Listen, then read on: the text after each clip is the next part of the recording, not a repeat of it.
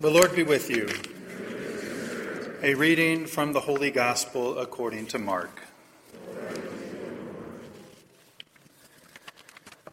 As it is written in Isaiah the prophet, the beginning of the gospel of Jesus Christ, the Son of God.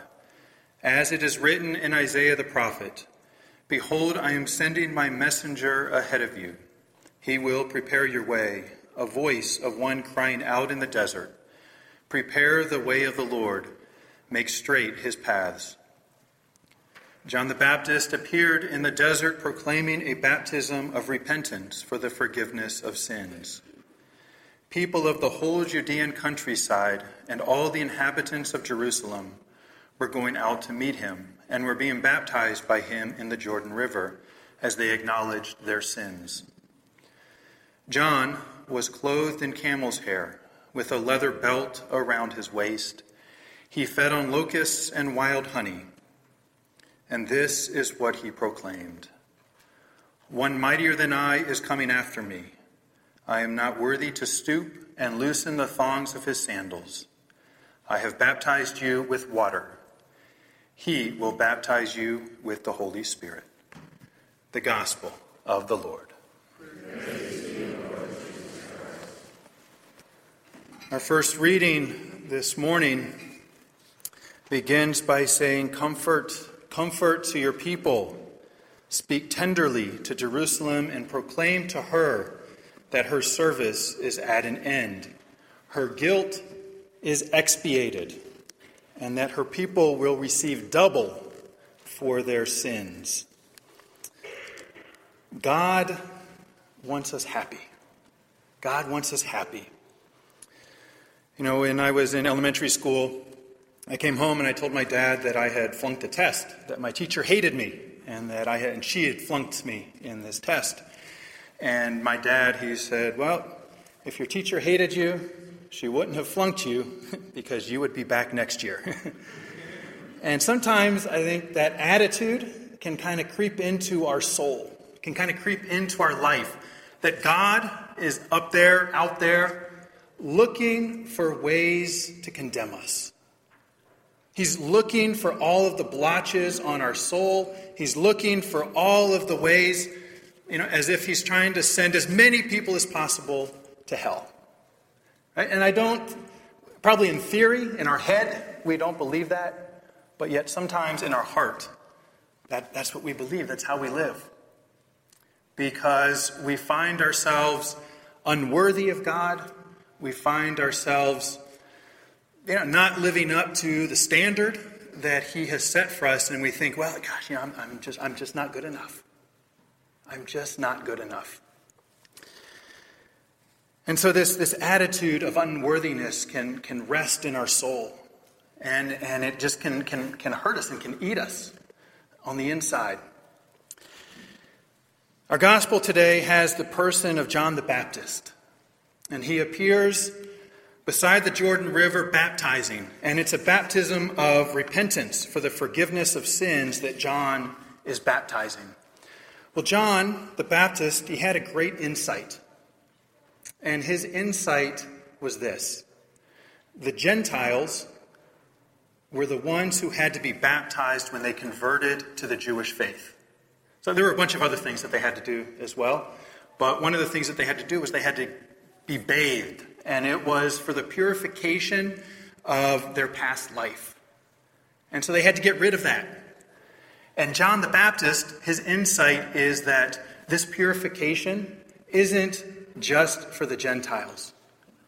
But us, as Jews, we need to be purified of our sins. We need to be cleansed of our sins. John the Baptist was telling the people of Israel at this time that you are not the chosen people just because of your birth. You're not the chosen people because of the race that you belong to. Because you're living lives just like the Gentiles. And you need to be changed. You need to be purified.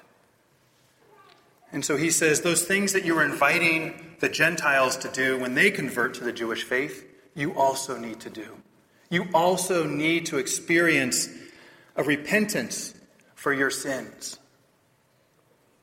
And John the Baptist goes around preaching this baptism of repentance for the forgiveness of sins. And Christ himself, there's a moment in the gospel where Christ himself, he, he just looks at the people. He contemplates the people that are before him. And he says, the gospel says that he had pity on them because they were like sheep without a shepherd. He had pity for their weakness. And so we ask ourselves, what attracts the heart of Jesus Christ? What actually attracts the heart of Jesus Christ? The gospel gives us those moments with the children who, by their simplicity, just wanted to be touched by Christ. The generous poverty of an old widow who gave everything that she had to pay the temple tax. This is what attracted the heart of Jesus Christ. The humble publican who was so convicted by his own unworthiness that he stayed in the back of the synagogue beating his breast. And Christ tells us that he's the one who went home justified. It's the centurion who came to Christ with a great nobility of faith and asked for a healing from a distance, to heal his servant from a distance. This is what attracts the heart of Jesus Christ. It's the faith and the bold trust of four friends of a paralytic who open the roof of the house and lower him down in front of Christ. It's the woman who was hemorrhaging for years and had enough humble faith to just reach out and touch the cloak of Christ. This is what attracts the heart of Jesus Christ. It's the Syrophoenician woman whose humility and insistence won for her a healing for her daughter. It's the sincerity and gratitude and courage of a sinner, of a sinner woman who bathed Jesus' feet in tears of repentance and wiped them with her ointment. It's the hope and sincere trust of the good thief who was hanging next to Christ and said, Christ, remember me when you come into your kingdom. These are the attitudes that attract the heart of Christ. The people that go to Christ in their brokenness and they say, I can't do anything. I have done everything that I can. I need something else. And they go to Christ in their brokenness. These are the dispositions of repentance and contrition which Jesus looks for in our lives and in the sacrament of confession. Why do we doubt his mercy and love? Why do we think that we're not worthy of forgiveness? Why do we think that sometimes he will be angry and disappointed? In the most difficult moments of the life of Christ, during his agony, as he was hanging on the cross, what was his first word? The first thing that Christ said as he was hanging on the cross Father, forgive them, for they know not what they are doing. In the moments of his deepest hurt, deepest agony, right, this is the thing that comes out of the mouth of Christ. And a little bit later, he opens paradise for a thief. When Christ himself in the Last Supper. He said, This is my blood shed for you and for all, so that sins may be forgiven. Do this in memory of me. This is the memory of his saving love. This is the memory of his blood poured out, not by accident, but precisely for the forgiveness of our sins. God wants us happy. God wants us happy. He's just asking that we go to Him as we are, with our brokenness, with our struggles, with our sins, and say, Christ, I need your help. Christ, I need your strength. I cannot do this on my own. This is what attracts the heart of Christ.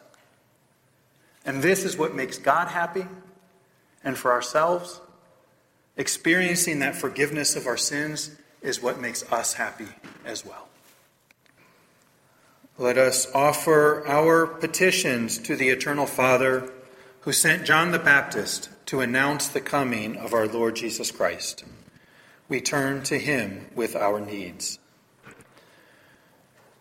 For the renewal of the church, that the Lord may sanctify her during this holy season of Advent, we pray to the Lord.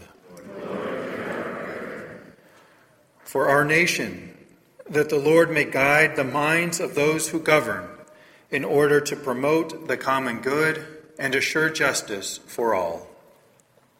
Let us pray to the Lord.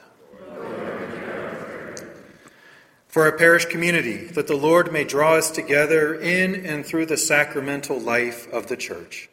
Let us pray to the Lord. We pray that our personal relationship with Jesus Christ be nourished by the Word of God and a life of prayer. Let us pray to the Lord for the mass media, especially Christian channels of communication, that the faithful may work to spread the good news of Jesus Christ in charity and in truth. Let us pray to the Lord.